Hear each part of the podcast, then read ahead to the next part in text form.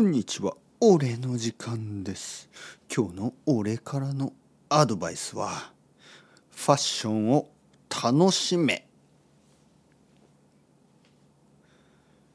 ファッションは誰のためでしょうか？ファッションは人のため？それとも自分のため？まあ会社でスーツを着なければいけないとか結婚式でドレスを着なければいけないとか、まあ、そういうルールみたいなのは確かにあるけど基本的にファッションは自分が楽しいもの。自分がワクワクするもの。自分がリラックスできるもの。自分がいい気持ちになるもの。それがファッション。自分に合う服。自分にとってちょっと新しいスタイル。そういうのを見つけて自分がなんか少しリフレッシュしたみたいな気持ちになることは悪くないでしょ？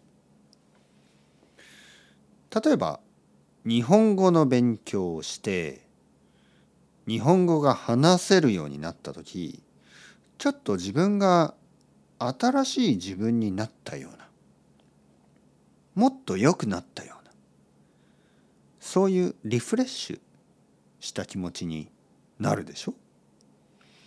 ファッションも実はそれと同じでちょっと自分がもっと嬉しいもっと好き自分のことがもっと好きになる。そんな感じ。あれ？私の今日はちょっと面白いな。面白いファッションだな。ちょっと自分がちょっとユニークになったような。ちょっとスペシャルになったような、ね、ちょっとスポーティーになったり。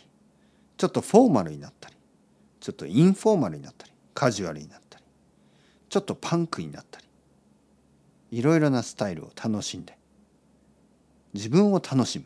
これが大事です。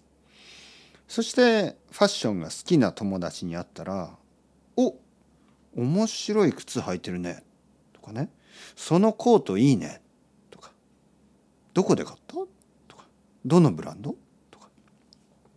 そういう話をするのも悪くない。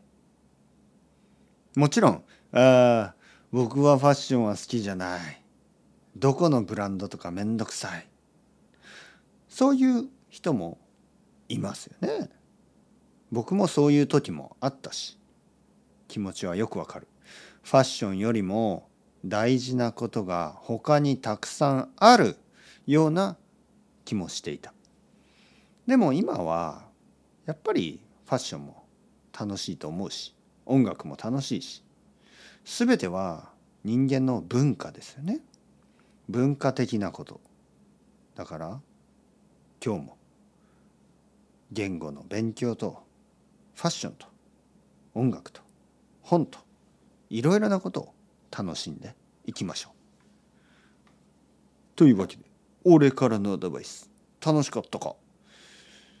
またね。